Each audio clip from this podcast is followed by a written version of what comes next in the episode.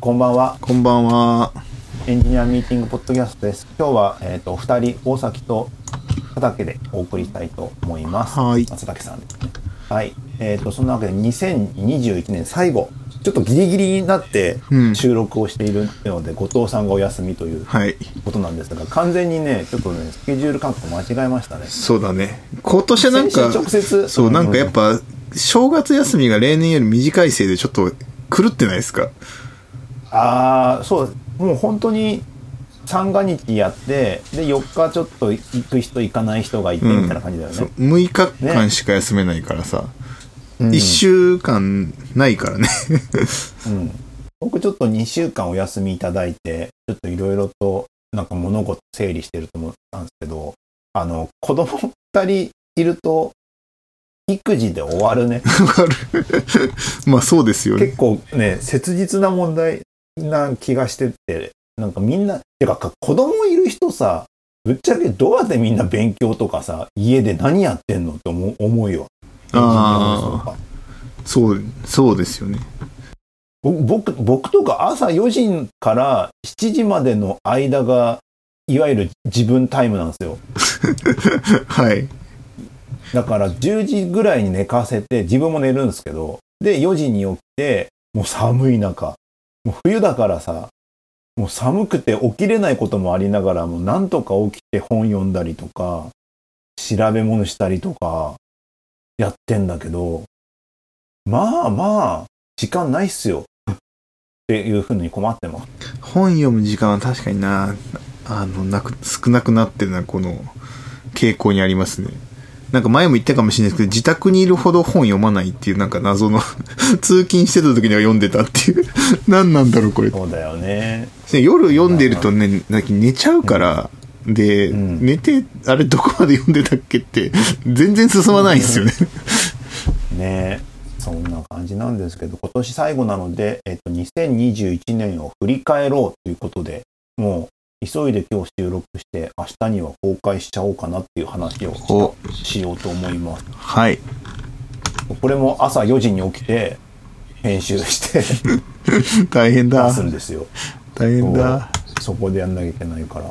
でえっ、とねいつもここ数年その最初に予測しようやってるんですよね。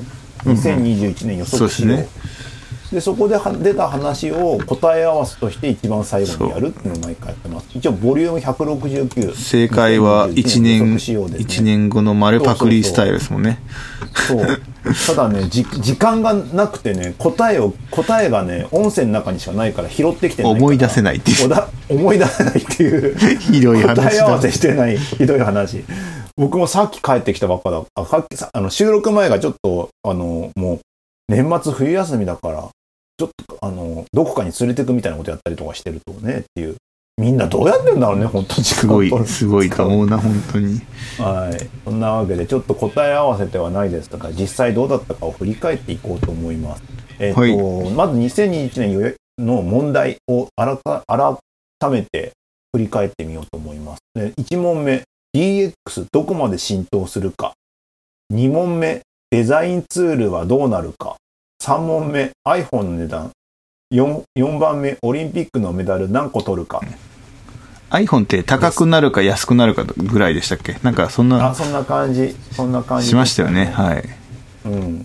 はい。そんなわけで、もう DX どこまで浸透するかっていうと、もう大体の話終わってるよね。終わってる。どこまで浸透するかですが、回答としましては、まあ、浸透、浸透したって言って正しいのかな？浸透したって正しいんじゃないですかね。なんかその、僕、まあ普段 DX 関わってるけど、やっぱりその、えっ、と、IT 屋さんの言葉だった DX が普通になんだろう、その事業会社さんからめちゃ出てくる感じうん。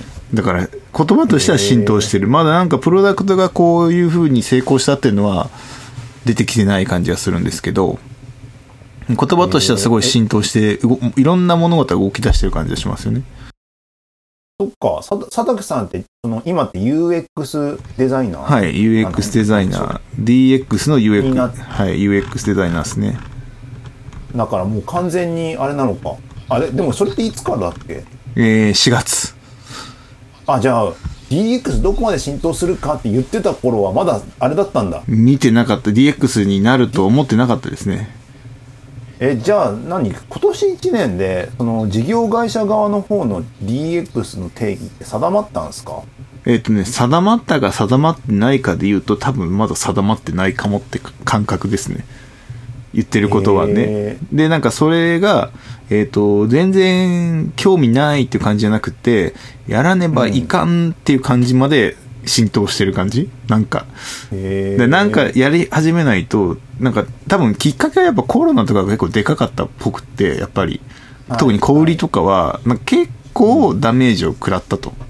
で、やっぱデジタル全然活用できてなかったわって言って、そこからの教訓をもとに、やっぱ2020年あたりからそれを思い21年あたりはもうちょっとそれが動き出してるみたいな。大体22年の決算とかで、まあ多分役員とかそういう人がこう戦略中期戦、長期戦略の時にそういうの盛り込み出したって感覚があるんですね。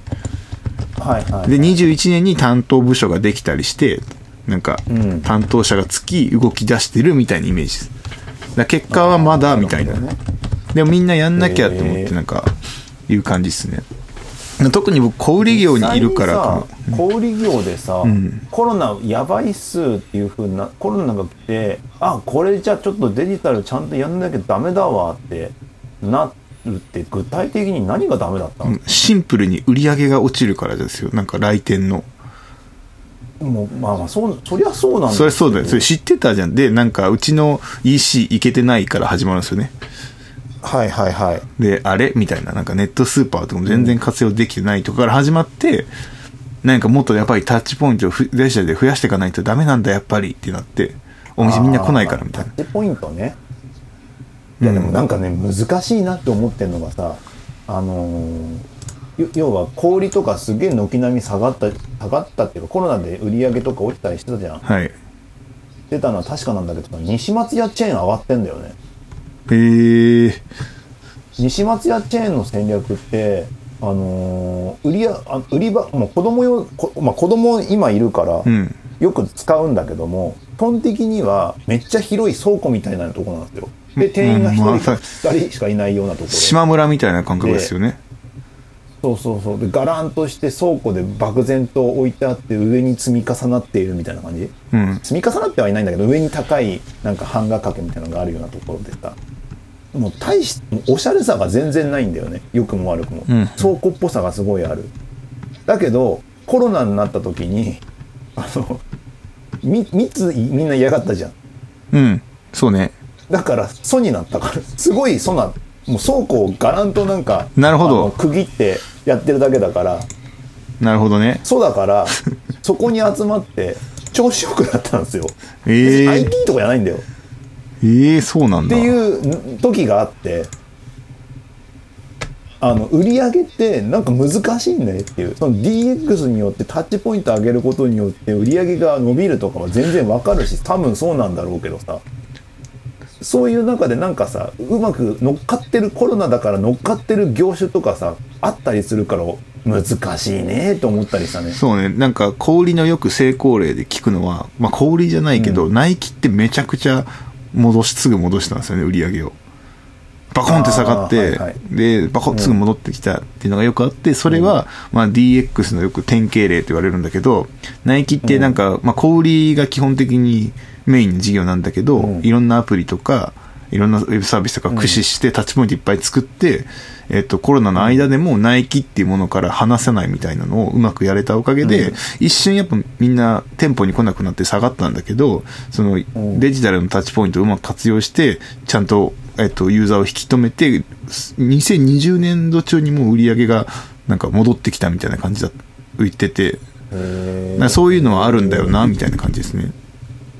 そうなんだ、うん。いやなあとそうだ。なんか多分西松屋も多分多分だから僕間違ってたらごめんなさいですけど。でももう一一つ絶対明らかに上がってるのはドラッグストア。ドラッグストアはね、ああ、でもね、微妙なとこだね。そう、微妙ドラッグストアはマスク売り上げ特需とかもあったそう、そういう、そういうこ、とがあるから、うん、トータルで見たらでもなんかね、デラックスはまた別の話が今、別みたいな感じです。なんか、調剤とのなんか、調剤っていうか、あの、薬事法の規規制緩和とかいうのあるじゃないですか。あの辺のをずっと言われてて、あそこからなんか、じゃあ、うちもなんかもっとやっていかなきゃって。で、でドラッグストアのなんか基本的な今のポイントってなんか、ドラッグストアってそんなに毎日来ないし、タッチポイント少なめな小売業だから、どうやってやっていこうか、みたいなのが一応あるらしくて、で、その、はい。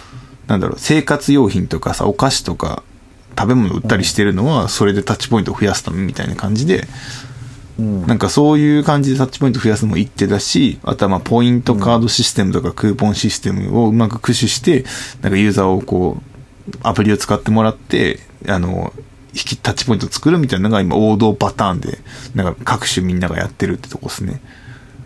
へーもうクーポンのやつがマジやばいって感じですね、もういろんな各社。いやなクーポンとかもそうだけどさペイペイメンペイ何？まるまるペイもさあの場所によってはさユニクロペイとかさ、そうね。まあ、コンビニでファミペイセブンペイなくなってたけど、ん。なんか何や何や PayPay みたいなのがあって、ユニクロペイとかが来てさなんか独自決済を、うん。がだいぶ浸透し始めてて、うん。なんかもうもうスタンプアプリなんだポイントアプリとかのなんか延長線上にそういうの来ちゃうともうもうなんかしっちゃかめっちゃかだなとか思ったけどさうん。ななんなんなんていうんだなんかとりあえずやろうとしてることいろいろ囲い込みとかも全部含めてタッチポイントを増やす囲い込みをするとかも全部今までアナログでやったことをデジタルでやっていこうみたいな感じになってんだなっていう気がするね。うーん。そうそうそうそう。なんか、なんかな、なんだったかな。えっと、まあ、すねコロナのおかげで、まあ、リアルにその、うんそういうのがやれなくなったっていうのも、結構大きかったりするし、なんか全体的にやっぱ日本人口減ってるから、やっぱ全体的になんかげ、下がってきてる傾向にあるんですね、小売りって。ああまあね、うん。買うものなんてね。人口減ればさ、売れるもの減るじゃない、うん。食料品とか。なんで、うん。そこもあってなんかもう少しいろいろ、やっぱ、どうや、そのな、人口が減るっていう中でどうやって売り上げ上げる、上げるんだっけ？みたいな結構よく言われる議論でああるんでね。で、そのためにはお客様の動向をやっぱしっかり捉えなきゃいけないしっていうのでアプリをもっと活用していこうよとか、なんかそういうのがあるっていう。うん。あと広告事業を展開するとかアプリ上で。はいはいはいなんかクーポンもさ、基本的にあれ広告なんだよね。だからお店は全然お金持ち出してなくて、そのうんクーポンのメーカーさんがお金出してて、反則でやってるんですよね。まあそういう感じでアプリっていうメディアを持つことによって、そこにはいろん、いっぱい人がいるから、そこで、うんまあ小売りでそのメーカーさんと関係作って広告をで収入を取るみたいなのが、まあ結構アメリカではすごいややってて、なんかウォルマートとかアマゾンって、うんまあアマゾン店舗ないからあれなんだけど、めちゃくちゃ広告売り上げ上がってるんですよね。だから物を売るだけじゃなくて、そういうとこでも収益上げていかなきゃいけないねっていうので、そういうの作りたがれてるって感じですね。うんうんうんなるほどねいやあのー今僕もう今僕ってデータマネジメント業務とかをやってるんですようん。でちょっと話がか変わりますけど DX とか話するとね、うん。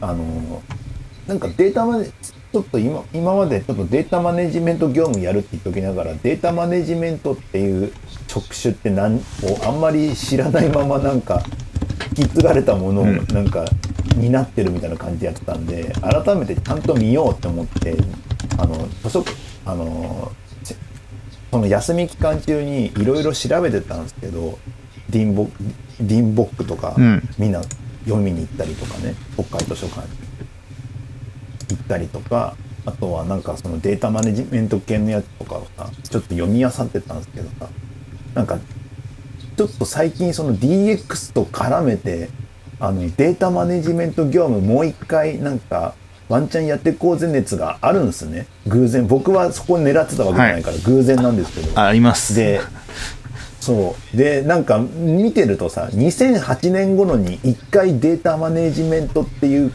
バズワードが上がってそこで大体の会社が1回やったけど頓挫したみたいな話が書いてある。それはなんかビッグデータとかその辺も言葉と一緒にですよね。あそうそうそうそうそうそう。あ、これ 2, 2週目なんだっていうことに二週目あの、知らなかったと思いながら、DX と絡めてきてんだ、今、今度はっていうふうになってるんですけど、要は、なんかそ、要は、見てるとね、要はデータマネジメントってぶっちゃけデータをいっぱい持ってないと価値がないからさ、うん。基本的には大手なんですよね大手向けの話が話題が多いんですよでお大手向けになってくるとガバナンスが大事って言ってるのがすごい多くてうん、うん、うん。あの小さく始めようだけどガバナンス大事にするってすげえ難易度高いこと言うもうみんな言ってておおかしな話だなとか思いながらさ ないろいろ調べてたんだけど。で、ガバナンスって、あの、ゆお客様向けガバナンスですか？社内ガバナンス。デデデータのガバナンス。データデータで物事をあの課題解決していこうっていう時の全体の方針決めとかのガバナンス。で社内要は、社内向けって感じですかね、どっちかっていうと。社内向けででそ,、はいはい。そこをもとに方針を出してで、えっと施策プロジェクトを推進していくみたいな感じのなんか二段構え、はい、わかります。すごくわかります。そう。ガバナンスと、まあ、プロジェクトの評価していく方なのかな？あれって、みたいなこと言っててうわーなんなんかあのスモールスタートにするには難易度高い話なんだな。ってかこれスモールスタートじゃないから基本的にさなんか正直なところ思う思うことってスモールスタートできないやり方って大体頓挫すると思ってるから。いやー、まだね、僕はトンザまでは経験しないですけどね、これは時間がかかるぞって感じですね。なんか、すごい時間がかかるか、時間かかりすぎて、あれ、そもそも、なん、なそもそも論が出てくるレベルっていう。そう。なんかね、難しいのは、大体我々が話すのは、その、大きなグループ会社の一角がまずそれをやりだ、うん、そうとするんですよね。でも、なんか、ここの人人たちが持ってるデータにはある程度制限があって、他の人のデータもくっつけないと、それ、理想的に活用できないよねっていう時の、そこのお伺いとか、なんかそれをデータを渡すことによって、こっちは何のメリットがあるんだみたいなさ、グループ会社間の、まあ、ガバナンスまでいけないけどさ、なんかその、うん。なんか、認識合わせというか、すり合わせみたいなのがめっちゃ時間かかるんだなと思って。だからトップダウンがの CDO、チーフデータオフィサーみたいなのを用意して、一つのなんか、あの、回答として、まあ CDO を用意して、そこからトップダウンで落とし、方針を落とし込んで、それを各自プロジェクトで回すみたいなこととかが、結構その、あの、データマネジメント業務をやっていくにあたってっていうところで、その組織の文化を変えるとか、うん。その方針をみんなに伝達するみたいなことが書かれてんだよね。うん。いろんな方にカバーとして。まあそうだな。そのレベルでやんなきゃいけねえんだ、みたいなうん絶望というか、もうでっかい話だな。絶望ですよ。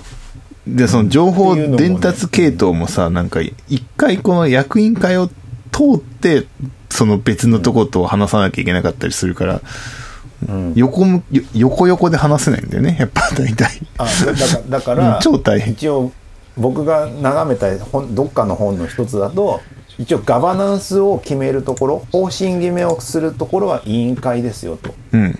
要はデータを取り扱ういろんな他部署とか組織をあの偉い人を集めてきてそこで方針を決めるっていうのが委員会、うん委員会方式で決めるべきでそこから各現場に落とし込んでなんかプロジェクトを進めていくっていうことを進めているなるほどね。なんか僕それは理想は理論はそうだろうけど僕なの見てるやつだと大体その1個のグループ会社の社長がまず動き出して、それを一旦、うん。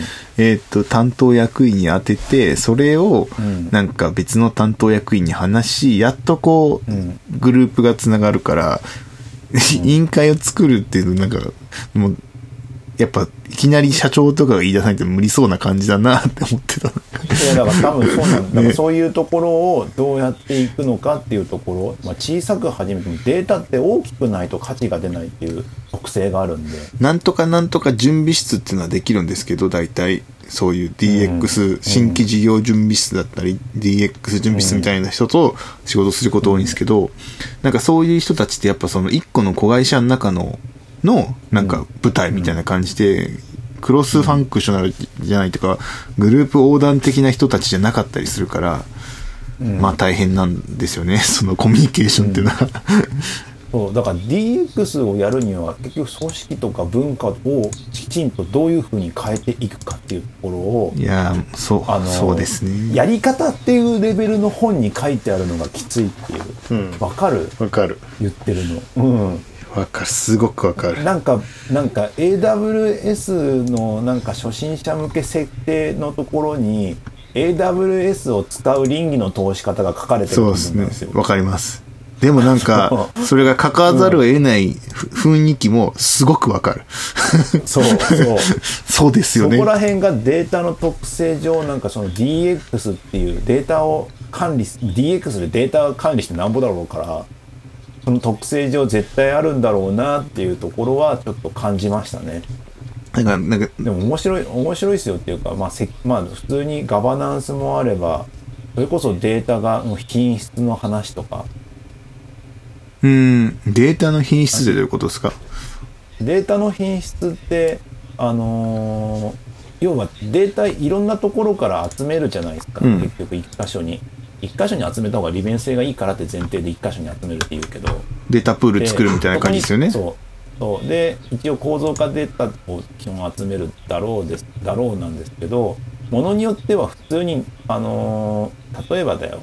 どれくらいその値の精度が正しいかみたいなことの指標を立てるんですよ。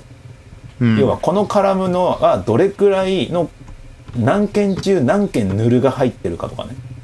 ああそういうことか。それそれもすごく聞くわ。具体的な話ね、うん。あのまあヌルが入ってるやなんやら。このカラムのこの値はどれぐらい精度が正しいあか。あ分かってきた分かってきた。すごく分かっっていうてきたところとかをきちんと指標化してそれに対して、えっと何パーセント以上ヌル値が入っていないことっていうことをを決める決めないっていうのが指標品質。要はヌルが理想的に言っちゃえばさ列挙型でなんかこれとこれとこれが入ってまあ列挙型なのか分かんないけど、まあ、ある程度特定されている情報だったらさ商品 ID だったら絶対に商品 ID と紐づいてるべきじゃん。うん。ログでもログには入ってないことあるじゃん。はいなんかねすごい分かる。すごい分かるのは、その品質の話で今パッと思い浮かんだのはあのポスってさ、結構いい加減なんだよね。ポスってなんかそのやっぱその店舗によってもなんかデータのなんか違ったりするんですよね。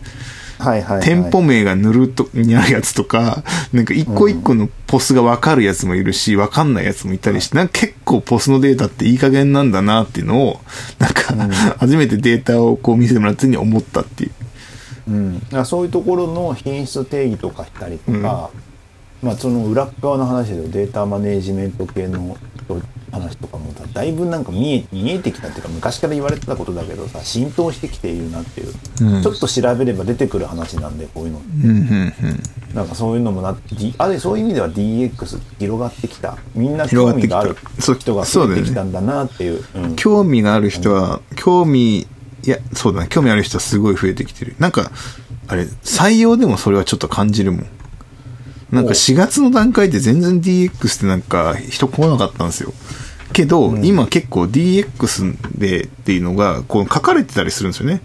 採用のあの、はいはいはいスカウト送るときにさ、転職サイトでさ、次何やりたいみたいなので、まあ何々系の DX やりたいとか、そういう言葉が結構出てくるようになってるのを、もうなんかやっぱちょっと浸透してきてるような言葉としてちゃしちゃんとみたいな。うん DX やりたいってさ、うん。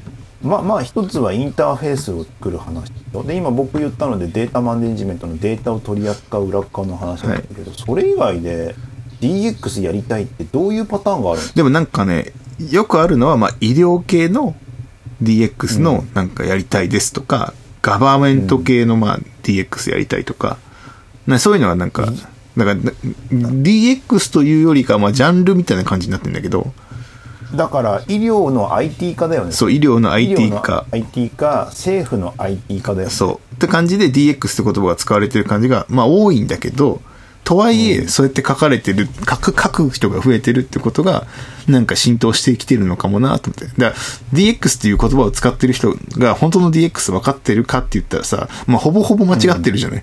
はい。まあ、みんな、みんなだって定義が合ってないもん、合ってないもん。全然、俺ただの IT 化やんみたいなさ、がもう散々あるんだけど、まあ、とはいえよ、とはいえよ、DX って言葉が浸透してきてるぞっていうのが見て取れるみたいな。で、話聞いてみたら全然ただのなんか IT、IT 化とか DX の話をしてないですね。ただそういうジャンルのドメインの仕事がしたいってだけだったりするんだけど、まあ、とはいえ言葉として浸透してきてるよなっていうのがすごい感じるところ。うんうんうんうんうんいやまずそうだよそうだよねだから医療系とかその確かに業種でその運送系の DX って聞くもんね、今ね聞く聞く。運送系はさすがにあんま出てこないけどね、その転職のとこでは。あのー運送系の DX とかはっていうかね多分ねその何十年も続いてる業界なんですかだからそこに対してのアプローチって絶対難易度高いんですよね、うんそれをデジタルに置き換えるっていうのじゃなくて今までの秘伝のタレみたいなのがすごいある状態なんですよね、うんうん。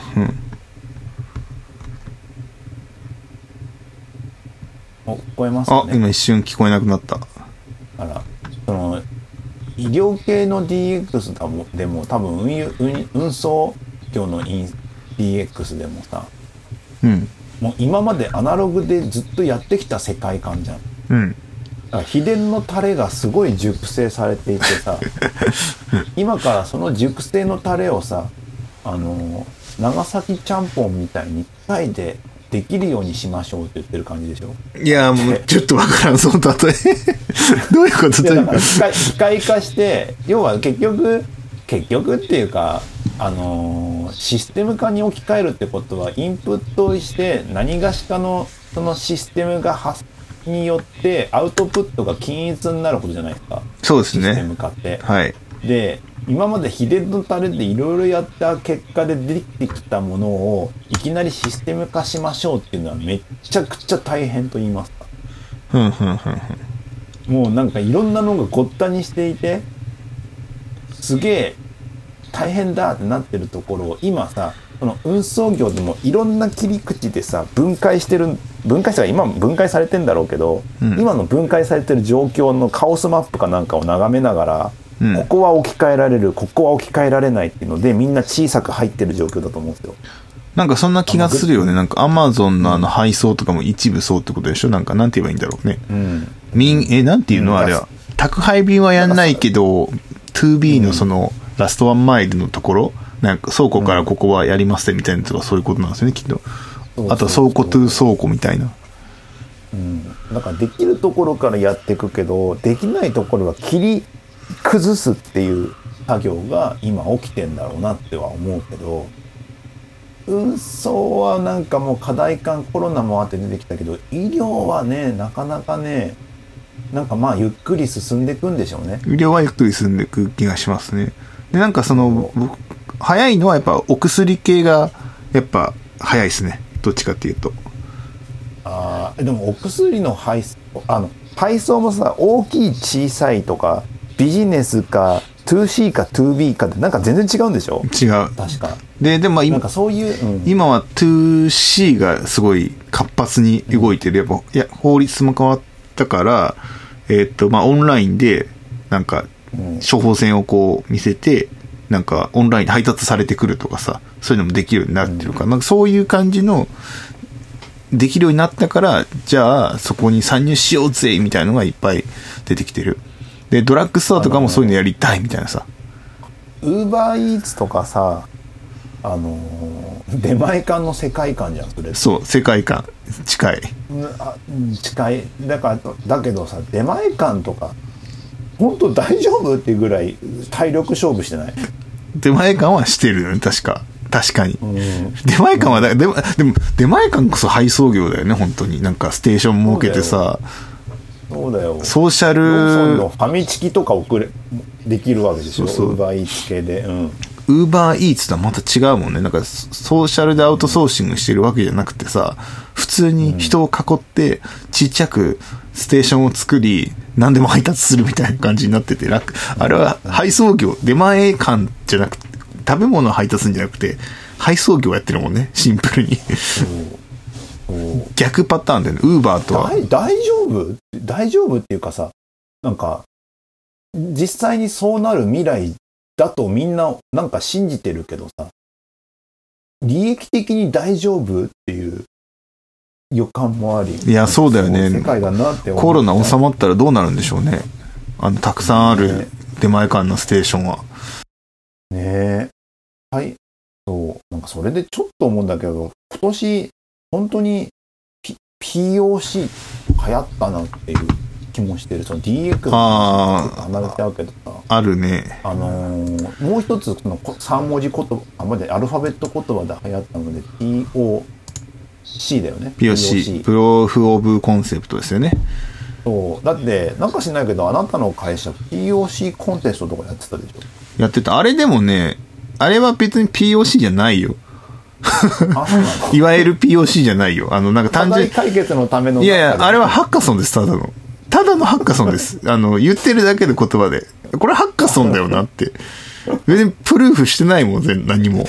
だから、証明してない2日で作っ証て、作ってみました。だから、それが、そのコンセプト自体が本当になんか実践投入、市場に投入して大丈夫なんだっけってやるのがプルーフオブコンセプトじゃないですか。あれコンセプトだけだから、コンセプトを2日で作るみたいな感じになってるから、プロトタイプ作っておしまいなんだけど、プルプルーフしてない。そう。プロトタイプを、ワーキングするプロトタイプというか、MVP でもいいんだけど、そういうのを作って、実際市場に投入してみて小さく、で、どうなんやねんみたいなのがプロコンセプトじゃないですか。あれ、どこにも投入されてないから作られたやつ。なるほどね。うんあれはただのハッカソンっていう。でもそういうそういうバズワード。バズワードを使ってるって感じ。言葉としてやっているってこと意味ではそうそうそう POC っていうのでさうまくうまくなんかし周りに浸透しているなってなったけどさ最近さっきの DX の流れでいくと多分 DX 白書じゃだっけ？どっかでどっかでさ、うん。あの POC 疲れが見え始めてるって書い 知らん。それ、そんなに、だ、誰が疲れてんだろうね。どこが？要は POC、POC とか言って、いっぱいなんかね、あのーまあ、実験するわけじゃん。実証実験で小さく始める。はい小さく始めて成功が出たら、あの拡大してるからー本当に事業にしようって感じですね。に事業にしようにして大きくしていくっていう話なんだけどさ、それがやってて、なかなか成功に伝わんないから疲れてきてるいやでも、それは POC だからさ、失敗するのは多分半分以上の確率で失敗するもんじゃない。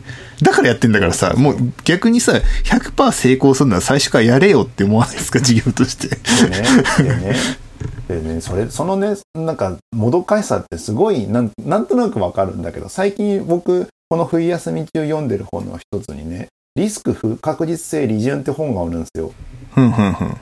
で、要はリスク、結構昔、かなり100年、100年、70年ぐらい前なんかわかんないけど、結構昔の本で。あ、なんか橋橋とかの話でした建築の話でしたっけ？いや、建築ではないね。経営学。経営学なんだ経営学な。の本のやつがあってさ、それ眺めてた時にさ、あの、リスクは、あの、計算できる、あの、も課課題というか、うん。問題ですよ。不確実性は、あの、計算できない問題ですよ。はい。なるほど。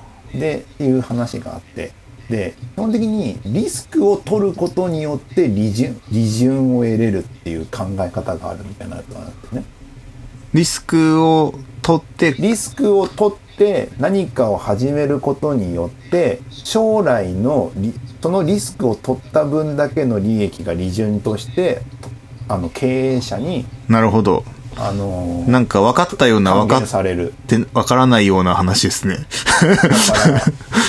だから将来なあのまあ70例えば50を50投資して将来100になるった時に残り50分はリスクあのリスクとしてうん。50、50の、まあ、下がるかもしれない、上がるかもしれない、わかんないけども、その、本当は100なることを目指して、将来5年後にこれは100になるから50では、あの、100やります。ただし今は50しか、あのー価値がありませんっていうものにやる場合に50のリスクを出す、つけるわけじゃないですか。うん。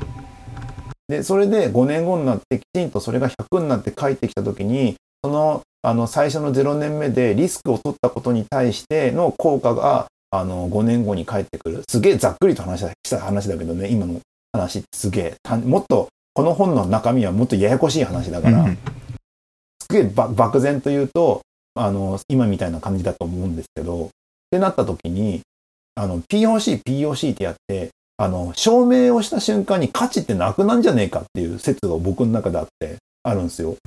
ああ、なるほどね。え、じゃあ、言ってえー、ることわかりますその時点でリススクが終わっちゃって、利潤が確定するってこと？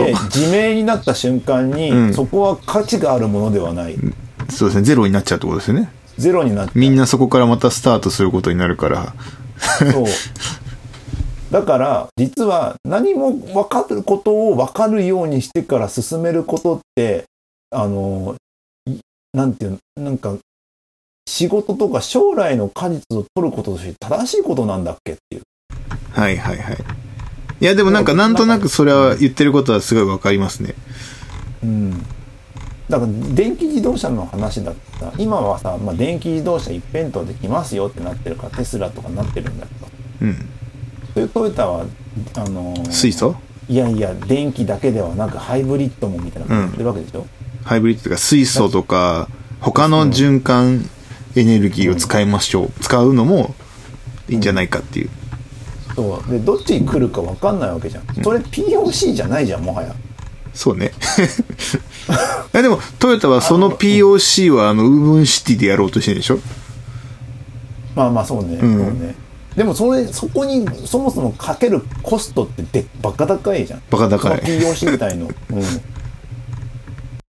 てなってきたときに、あれ？なんか、だんだんよく分かんなくなって、結局何リスクは取らざるを得時来んじゃねえのっていう。うん。いや、なんか僕はまだそのリスク計算による利潤への変換のとこがふんわりしてるから、もうなんかよくわかんないです。本当にそうなんですか？みたいな。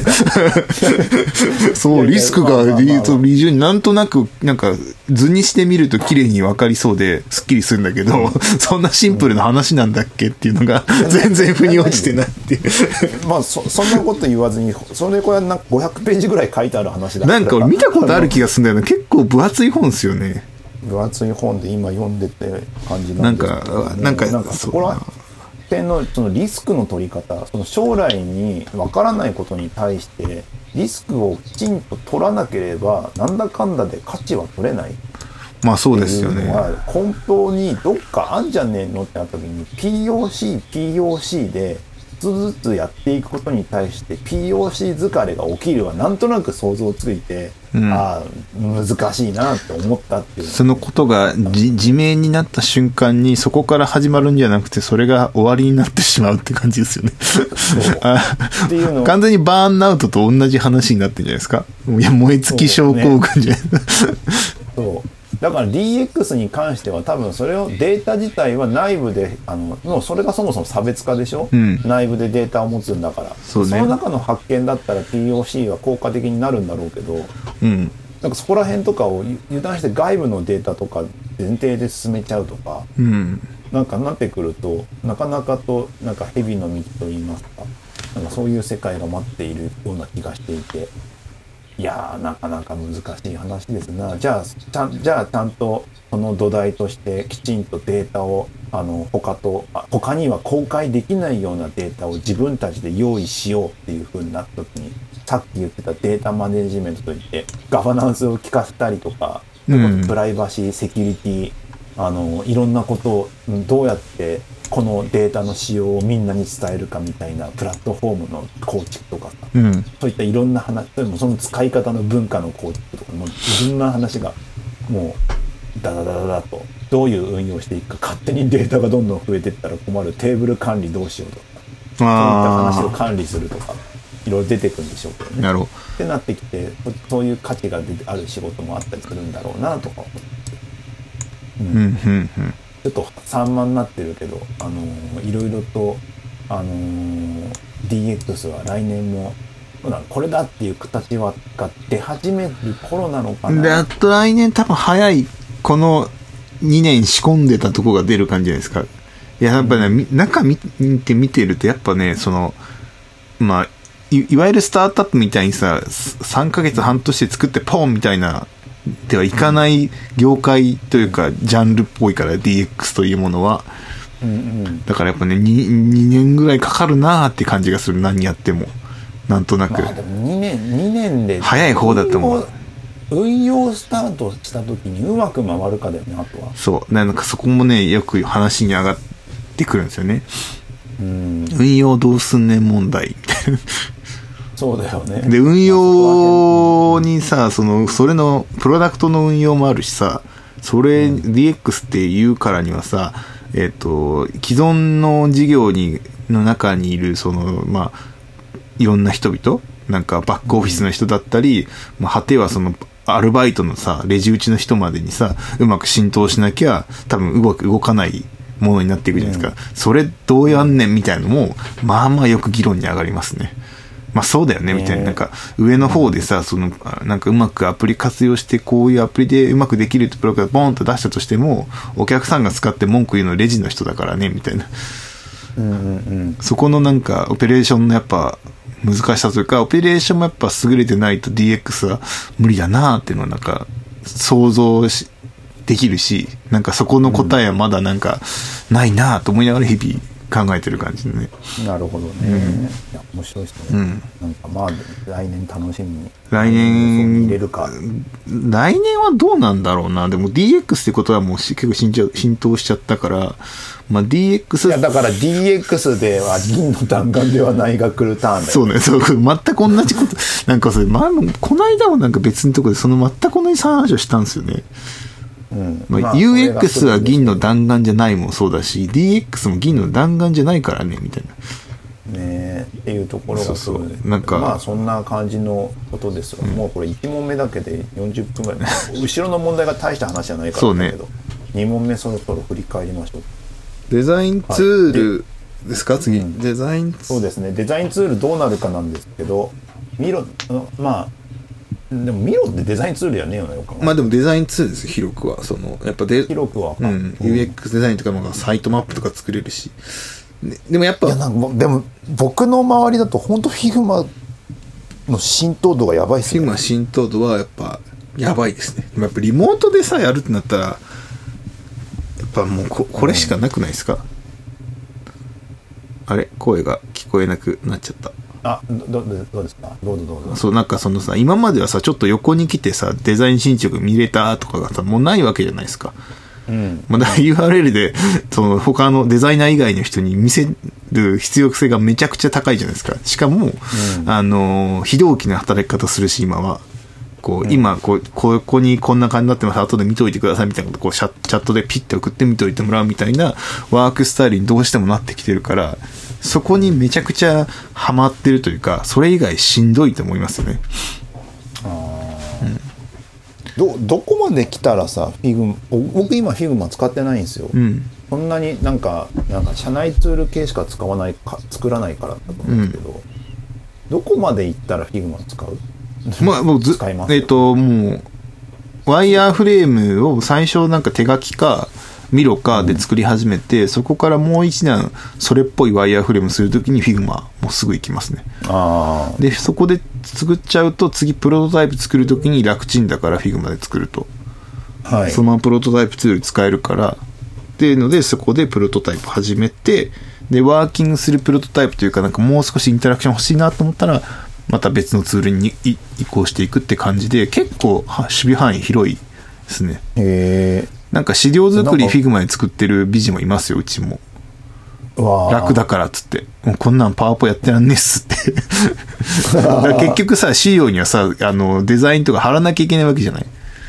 だったら Figmaはそのままここパ埋め込んどけばさ、それ見れるわけだからさ、それだよねって感じになってるって。Figmaって今いくらなの？今ね、今1000円ぐらいじゃないですか。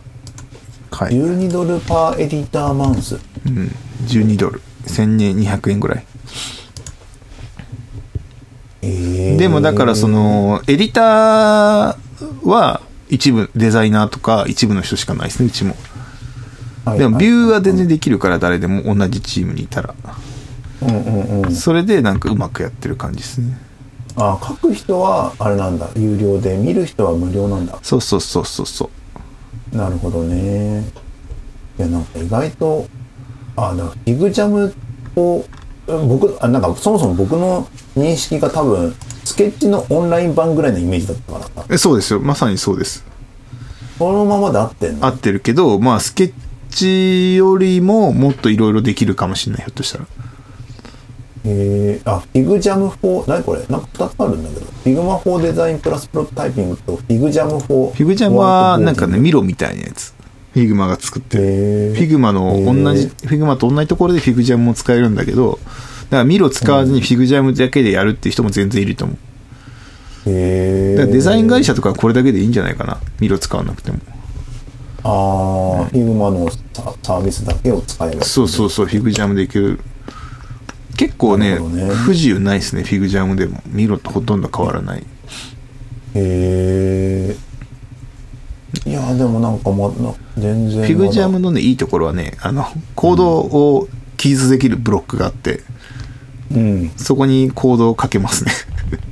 へえ。あ、でもココードをかけるだけだから、あの、なんか、あの実行はできないですけど、ちゃんとシンタックスが当たったコードがペッて貼り付けれるから、なんか、この、はいはいはいなんかここのデータのモデリングこういう感じですよねってなんか、えっ、と、タイプスクリプトの型定義みたいなんでこう、ペペペって書いたらすぐわかるじゃないですか。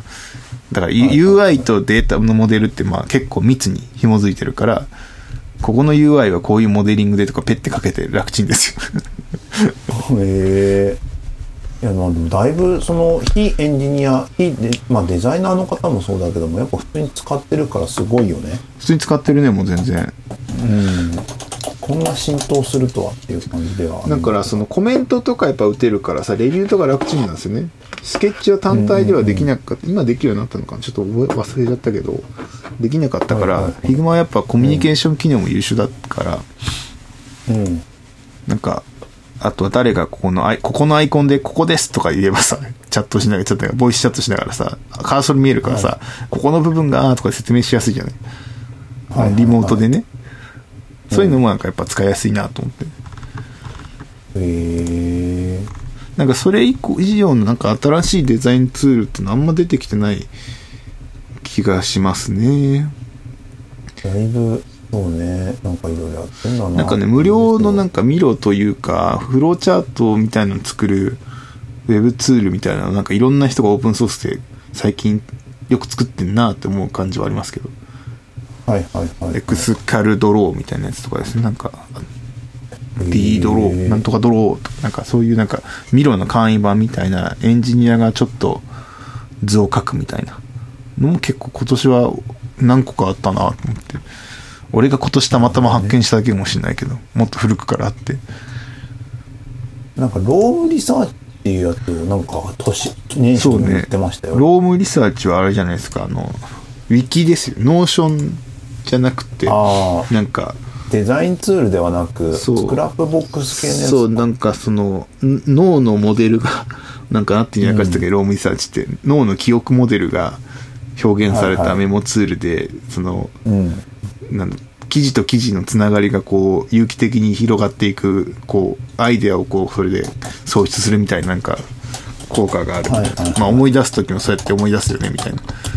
なるほどね。でも英語版だからあんまり日本で使ってる人見ないな。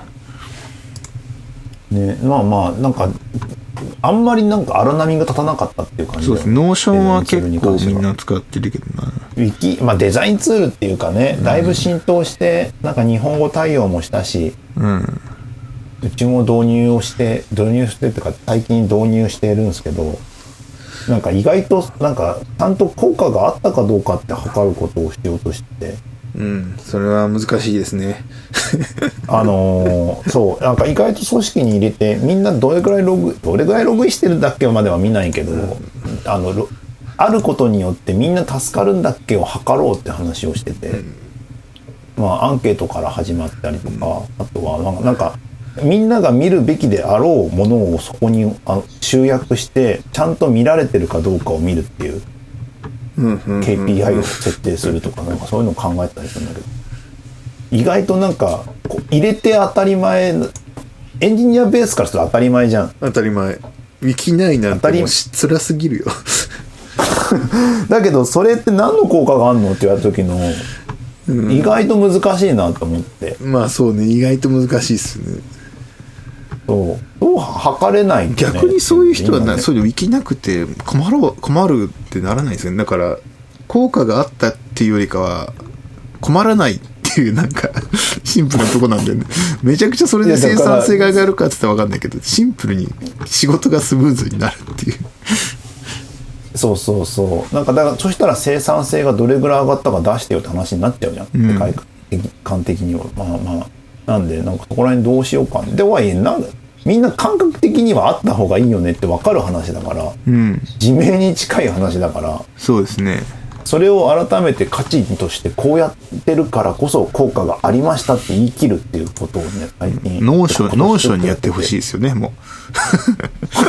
Notionがいろんな会社に導入した結果こんだけの効果がありましたよっていうことをやってくれればさもうそれ済むじゃないですか。ち違うんですよ会社にやることはあれなんですよ会社にやが他の会社で効果あったかもしれないけど自分たちで効果あったっけを測りたいっていやまあそうなんだけど そうなんだけどもね。難しいよ絶対。あのデザインツールとかだったらさあの少人数でいいじゃん。さっきの Figma だって Figma を編集する人だけ課金すればいいじゃん。うんだけどのウィキ系のツールってみんな入ってないと意味がなくて。そうねそうなんですよね。そこなんでけすね。結構バカになんない金額なんですよね。1回10ドルとか。だからコンフルとかだってさねうん。わかりますよ。そうなってくるからなんかそういうの測ったりするみたいあそういうのの話が出てくるのはまあそりゃそうだよなっていう。さそうだけどなんかそれをやってる無駄なコスト分仕事別にした方が良さそうな気もしますよねなんか。悩ましいですよ。それで言っちゃうとさなんか UX とか UX じゃないな。どちらかというと UI UI だな。 Notionそれなりに書きやすい利点があるじゃないですか。うん。あのだけど別に値段さえなければさ別にフルフル株のサービスはいくらでもあるわけで。ある。古いウィキ系のサービスって。それでいいじゃんって言われた時にさどう返すって話もある？そうね。それはでも僕はどっちでもいいと思いますけどね。あのね値段が違うんだよ。安くていやでもまあどうなんだ難しいの。なんかた例えば例えばバックログとかヌーラムのバックログとかはあの人数課金じゃないんだよね、うんでも最低限みんながちゃんと使えて記録が残せるんだったら大丈夫だと思いますけどどこでも。アアカウンアカウント無無期限で。だけどあれですよ。あの書き込むにあたって、えっと結構細かいウィキっていうところは全部プロジェクトに紐づくとかうん。結構不便な不便っていうか独特なところがあるんでプロジェクト管理ツールとしてのウィキなんでうん。レッドマインのウィキに近い。はいはいはいはいレッドマインってプロジェクト作ってそのプロジェクトにぶら下がるでしょ？うん。あのイメージ。なるほどなるほど。なんで若干なんかね運用難しいという気になるという。トレロみたいな感覚っすよね。なんかえっ、とね無理やりこのまた違うな。なんかうんにつ紐づいてるって感じですよこう別に。まあまあ無理やりウィキ,、ウィキとっぽく使うトレロ。プロジェクト管理機能の一つにウィキがあるだね。そうそうそう。うんトレロトレロなのかそれトレロもさあのなんかトレロの中でスレッドさめいろいろなんかきなんかウィキページみたいウィキのページみたいにできるじゃない？ああはいはいダーってある。あるあるあたまに見るじゃない？あああいう感じじゃない？ある。ああそこまでスマートじゃないよそれで。そこまですまんわかんない。GitHub ウィキに似てるよ。あまだいいじゃない？ですかだから普通昔ながらのウィキって感じですよね。そうそうそうそう。でもそれって非エンジニアの人使いづらいじゃん脳にプロジェクトって概念ないから。そうだね。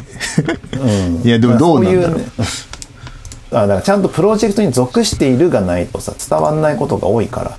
うんうんうん。なんかねそういうのとかもあったりするからね。やっぱね Notionとかあの後発のサービスは使いやすいんですよ。 Notionはでもなんか、まあ、使いやすいと思うね。一歩踏み込むと急に難しくなるけど、あ、でもあの、イン、インラインテーブルじゃないわ、あの、データベースじゃないテーブル作れるようになったじゃないですか。なりましたね。表が。あれができたおかげでだいぶ、なんか、敷居が下がった気がしますよ。なんか、みんなあれ、だいぶ嬉しいっすね。無理やりみんなさ、あの、リレーショナルデータベース、あデータベースなり使ってさ、こう表を作って頑張ってたじゃん。あれ、トゥーマッチだったなってだから、たただ表が欲しいんだよなっていうのが、あれで解決されたから、あれだいぶ、あ、これ、あれが出たおかげで、あ、こうもう俺は、無駄にあのデータベース作んなくていいんだやったーと思ったもん。なんかさ、なんか、かゆいとこにちゃんと届くことやってくれてるからすごいっすよね。まあ、あの、もう一つさ、その、ここコード、最近、今月かな？あのーコードでマーメイド対応したでしょ？はいはい。まだやってなフローいですけどチャートかけるやつ。あれ、あれできてだいぶ楽になあれったもんね。はエンジニアにとってはすごい楽でしょうね。そう。僕、あれ、なんだっけ、餌使ってたんですけど、ちょっと餌もかけるんですよね。あれ、めっちゃくっそ便利でしたもん。そうそうそう。来たよ。しかもプレビューとかリアルタイムで下出るわとかね。そうそうスプリットで下に出るから。そうあれはよくできてるなと思いましたよ。なんか、餌とかはリアルタイムじゃないから、一回一回保存しないと描画されなかったんですよ。でもあの、スプリットビューが持ってるっていうのは、いやー、うまいことやんなと思いましたね。そう。あれがだいぶ嬉しいというか。だから餌、餌で書くときはなんか VS コードのプラグイン使ってなんか、それだとリアルタイムで見れるから、それで一旦書いてからコピーしてたもん。だって難しいじゃん、あれやっぱ覚えてらんないしさ、あの記法を。難しい。難しい。そうやってやってたもんな。まあまあ、だいぶそこら辺のツール周りは浸透していきますね。うん。でで3問目がね iPhone の値段いくらでしたかっていうやつですね。上がったん結です局10な結局えっ、とですね iPhone13 Pro 上がってましたよね、確かちょっと。ちょっと待ってえっ、とね値段を徹底比較って言われまして。えーとね iPhone13 Pro いくらになるでしょうかで同じか上がるか下がるかっていう話をしてたんですよね、うん。で iPhone12 の値段がいくらだったんだそもそも iPhone12 の iPhone12 の普通のやつですか？プロじゃなくて。プロプロは10万680円で今出てきましたね。で iPhone えな何ギガ？何ギガかわからん。多分一番下じゃないですかね。これ、この感じだと表で見てるんですけど。歴代 iPhone 価格比較みたいな感じで出てきました。えっと128ギガがあえっとねあったあった iPhone13 Pro はえっと12万2800円ほうほで iPhone12 Pro が？う。12プロが10万600、あ、ちょ、まあ、もう一個出てきたぞ。12プロのいく何ギガでしたっけ ?128。128 128は8万6064円ですね。飛んで60円。え iPhone12 Pro ってさ、うん。128ですよね。ちょっと待ってちゃんと見ようちゃんと見ようこんなこんなその場あ、でさ違う違う。これ、あ、買い取り価格でした、これ。じゃあ、容量別価格？なんだこれ？わかんないや。ちょっと、ちゃんとまとめてほしいな あらかじめやっとけって話ねああらかじめやっとけばいいんだけど。なんか、キャンペーン込みで話出てくるからめんどくせえな、全部。意外とねすぐ出てくるもんなのかなと思ったらねあれ12ですブロね120が、あーキャリアによって違うんだ。アップルでは12万2800円が12プロ、13プロですよね。はいで、12プロは、あ、そうですね、10万608、10万6800円ですね。高い。はいはいはい上がってる。じゃあ上がっまあ今年その円安でだいぶやられてる円安と原油高でだいぶやられてる人増えてるんじゃない1万6000円上がってますよ。結構上がってますよね。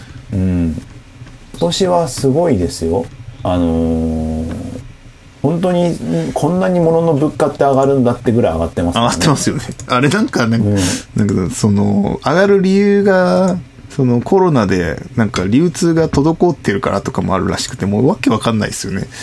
なんか、あのーそそうっすね、うん。流通こ流通が流通が滞ってるっていうかやっぱし止まるんすよねアジアとか。そう普通に。あのーコロナが流行ってるところ。日本でなんだかんだでコロナ抑え込んでる方じゃないですか、だけど他の国とかだってやっぱりコロナ流行ったから工場止めましたみたいなのがあったりするとそこで製品が止まってとかで結果的に半導体がどうこうって話もあれば石油がなんか増産されないから。うん。まあ、今本当は増産してほしいんだけど増産するとまたコロナ来てみんな止まったらうちらどうこれどうすんねんみたいになっちゃうからあげないよみたいになってるっていう、サウジアラビアとか。でその結果原油が上がって輸送コストが上がるそうね。その結果マクドナルドのポテトの L が頼めなくなるみたいな。こととかね起きてたあれは原油が原因なんでですか？普通に。船が動かない。海運じゃないかな海運か、やっぱり。コンテナが足りない問題じゃない。こう言ってるけども、来年は分かんないからね、コンテナ足りない問題ってコロナの前からじゃなかったでしたっけ？じゃない、じゃない。コロナからでしたっけあれ？コロナから。なんかコンテナ、こ帰ってこないんですよね。い行ったっきりで。行ったっきり。だからそこら辺とかも、なんか、あの、いろいろと混乱が起きていて、それが来年沈静化に向かうのではないかと。いやー、どうでしょうねる。オミクロン株、どうなんでしょうね。オミクロンはちょっと分かんないけどわ。かんないよね。でまあまあでも来年とかも値段がだいぶでもねどうなんでしょうねあのー一応円安円安になってるからもっと円安になってくんじゃねえのって話もあればもうもう上がんないんじゃないかね下がんないか下がんないんじゃないんかねって話いやー、下がるんじゃないですか？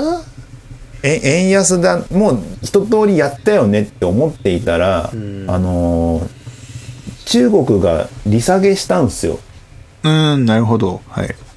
中国が景気が悪くなってんじゃないか説が出てるんですよ。まあ、そんな、もうな、2、3年言われてますけどね。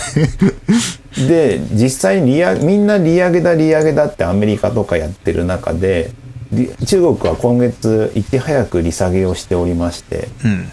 もうこんなんこんなんもう完全にあのニュース話だから大した話じゃないから話半分で聞いてほしいんですけど、はい。一応もう中国はもう景気が悪くなるのではないかこれはコロナとかあっていろいろやってでこれから先その中国もあのー格差が問題だからその格差を是正するためにあのいろいろとなんか富裕層を悪いことするみたいなやつわ富裕層に対してのバッシングというかあー、なんか見ました。みたいなことをやって景気を下げるような感じのことやっていくんじゃねえかみたいなのがあって景気が下がるから結果的に利上げとかもそう簡単にいかないであの円も円が結果的に高くなったりしたりってそれで？ろそろ下げ止まるんじゃないかみたいな。いやまあほまあそうそうそういうのがあったりするんですよだそれで中国とかさ学習塾の運営禁止したじゃん学習塾そうね。も儲かってはいけないってなったじゃんそうそうそう。そういう結構な話もあったりするからもう来年は分かんないですよねっていう。ところではありますよ。値段も下がるかも。しれないただ今のままそのコロナがなんかこのまま進んなんかまた悪いやつが出てきたりするとさらに値段が上がって大変なことになるかもしれないなるほどな。分かんないこれは。僕ではうもなんか冷静に考えたららさ、こんなにそん不景気なのにさ、日本だけ iPhone バンバン売れるわけなんじゃない？だからアップルが、アップル側としてはさ、海外も売れてんじゃない？いやでもふ人口に対するさ、う売れ具合とか考えたらさ、めちゃくちゃ売れてるじゃない、あまあまあね。そう考えるまとさ、アップルは別に下げる必要ないもんね。でもああのあの値段ぐらい中国とか海外は物価上がってるんじゃなかったっけ？上がってる、上がってるけどみたいな。上がってるから別に安くなってんじゃない？感覚的には。そうだよね。そうだと思うんだよ、きっこきっと。でも日本だけは高く、高くなってるから、まあそのまま、日本だけ据え置きみたいな差のがアップルやりそうだけど、あの、別に売れてるから、一家下げなくてみんなと一緒でって感じでどんどん上がってる、いきそうな気がするよね。まあまあまあ、だからそこら辺はちょっと他の国がどんどん給料上がってるのに対して、あの、国内だけどうなるんでしょうね。値段があんまり賃上げ。なってないっていうところで、賃上げだなんだ言ってますけどね。まあ、前回もなんか、対して、安倍政権の時にもありましたけど、何も起こらなかったんですよね、あれ。言って言ってた。だ今回はちょっと本気、本気本気度っていうかはあるけど社、社会情勢が若干違うんでどうなるかわかんないですよね。ね本当かなだからといっ。ってて、あの、2%、2%, 2を10年続ければ50%ぐらいなのか？何がですか？2%, 2%を10年間毎年2%上がってれば何倍になるんだ？まあいいや。2%がなんかそう10倍いうそういう感じでやっていけばいいんじゃないですかね。いやー、どうなんでしょうね。ただ、物価が2%以上で上がり、上がり出してるから、そう。それがどうなるかはちょっとわかんないでだから今までの景気対策とはまた違うなんかもう、マジでなんかその 物価上がりまくって経済あの動かなくなって、マジやばいってなるのをどうにかしなきゃいけないからさ、どうやるんだろうなってね、なんかもう、見物だなって俺が思っちゃうもんね。この状況。もう、だって、マクドナルド S しか食べれないような状況の日本なんですよ。まあ、それ、やべえじゃんあのと思うね、賃賃上げ3%を12年続ければ、だいたい1.4倍ぐらいなのか。ええなるほどね。なんで、まあそういう風になっていけばいいよねとは思いますけどね。はい。で、最後にオリンピックのメダル何個の取るかっていう話がありましたが、これは結果だけ先言ってしまうと、えっ、と、58個です。うん。ということで、もうこんな取るっていうか、まずオリンピックをやると思ってなかったから、僕とかは。僕はギリギリまでなんかやる、あ、僕やる派だったじゃないですか、でも。そうそう、やる派だった。あもう絶対こ二人は、後藤さんと佐々木さんはやる派だったんだけど、僕はやんない派だってやってもやらなくくても批判されるんだってやるでしょう、絶対。まあね、で実際やりましたねって言ったところなんかやってよかったはいと思うし、なんかあの、バッハ会長がさ、思ったよりスケープゴートになってくれたからさ、逆に良かったんじゃないかな。あれなんか。いやー、どうなんでしょう。うね。や、やらなかったらもっといろんなこと、予防対策でできたと思。いうけどね。できたと思うし、まあでも一応なんか全体としてやってよかったね感が残ったから、んまあよかったよね。あれで本当になんかもういろいろダメだったら、なんか、いたたまれないよね。まあね、うん見たもん、見たもんね、なんだかんだで。スケボーとか見ちゃったもんね。見てたね。面白かったもん。普通に面白かった。なんかねそうやって未来なんかもう若い子が頑張ってるの見るだけですごいわと思う。13歳だもんね。13歳ってあったっていう感じですよ、この前「踊るさんま御殿」で小中学生スペシャルの中でやってたけどさ、ん。その中に混ざってるのが不思議でしょうがなかった。子役の 子役の中に。子役の、あ、そういうあこと。のオリンピックのねあの金メダル取った子はいがはいはい。出てたりしてすげえなとか思ったりすごい時代だわとか思いましたよ。そりゃね。まあでもなんか、スケボーはなんとなくフィギュアスケートとか一緒だからやっぱ若い方が強そうっていうのが、だってあれ日本だけじゃなかったじゃないですか。他のなんか国も若い人がすごい多くなかったですか？まあだから新しいスポーツではありますからね、競技になるのが最近だろうってね。うん。他の競技に比べて、うん。はい。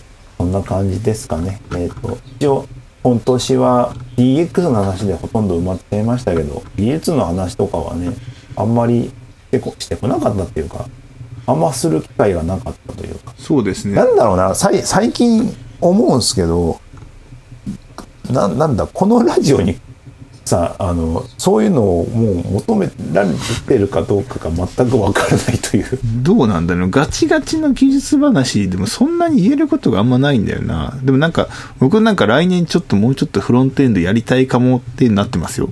まあ今年やってないかもしれないですけど、あの、レイルズ7絡みのフロントエンドあるじゃないですか。ちょっと今、界隈で話題というか、なんかそれはどうなんだいみたいな話になって、議論を巻き起こしてる、あの、DHH の言ってる、あれですよね。はいあの辺は確かになんか、僕が今今仕事でまあフロントエンドやらないっていうのもあるかもしれないですけど、うん。あの筋は確かに僕もなんか、僕はむしろあれが好きだった。あの、スタンダードな、ウェブスタンダードになるべくやろうぜって考え方好きな方だから、あの、んまあ、5年後ぐらいに、なんか実務で使えるかなって感覚でちょっとやり始めるか、みたいななんか、感覚でいる。えーだから逆、まあ逆に今、 Rails始めるみたいなね。感じ。ねフロントエンドとして Rails始めたいなって、なんかちょっと思っちゃったりしちゃった。再入門。なるほどね。もう Rails全然忘れちゃったから、もう、思い出すことまあフロントエンドはね、まあまあ足元で言っちゃうと、だいぶVue、ネク、 Vue じゃないか、 Next な、 Next が。 Next、なんか Next まで行っても、なんか僕はもう、フロントエンドもう簡単だなと思っちゃったから、うん。で、なんかその先は、やっぱもう少し変なところかな、みたいな。なんか素早くアプリを作るっちゅうよりかは、ウェブ標準でちゃんと作れるみたいなところが、やっぱ面白いのかもな、技術的には。最近ネクスト簡単だなっていうのもさわかるけどさうん。あのーなんだそっかネクストだから普通にサーバーで動かしたりもしてるから別にサーバーフロント間の連携のなんかやり取りのところに中間成果物は別にいらないのか。いらないっす。でもタイプスクリプトで書くでしょ？タイプスクリプトで書きますよ。だからちゃんと API の型書くでしょ？モデルの型というか。書きますよ。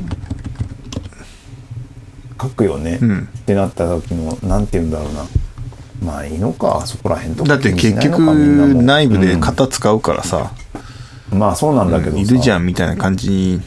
別にタイプスクリプトじゃなくても僕は、でも DHH の方行くとタイプスクリプトじゃないから、また、なんか、スタンダードな JS でやって、なんか、パッキングもやんな。まあ、一応、タイプスクリプトから JS トランスパイルするのはありみたいな言い言い分ではあるんだけど、えー。究極的にはもうちゃんと、もう、それもなしみたいな。 minify だけみたいなのが、究極、あの系の究極な気がするから。えー。いやなんかね。うーん。ななんんかかやっぱし一定層さ俺が分かればいいってやってる人たちって結構いっぱい世の中にいるんだなって思っててさ、そうね。いると思う。うん、でも、なんかそういう人それをうまく切りあのストレスなく他の人も分かる状態にする何かってないもんかなっていうのはこの12年ずっと思ってたことそ、そんななんかエッジーな、エッジーというかなんか本当に俺が分かればいい、世の中のためじゃないみたいな人のやつだと辛いかもしれないけど。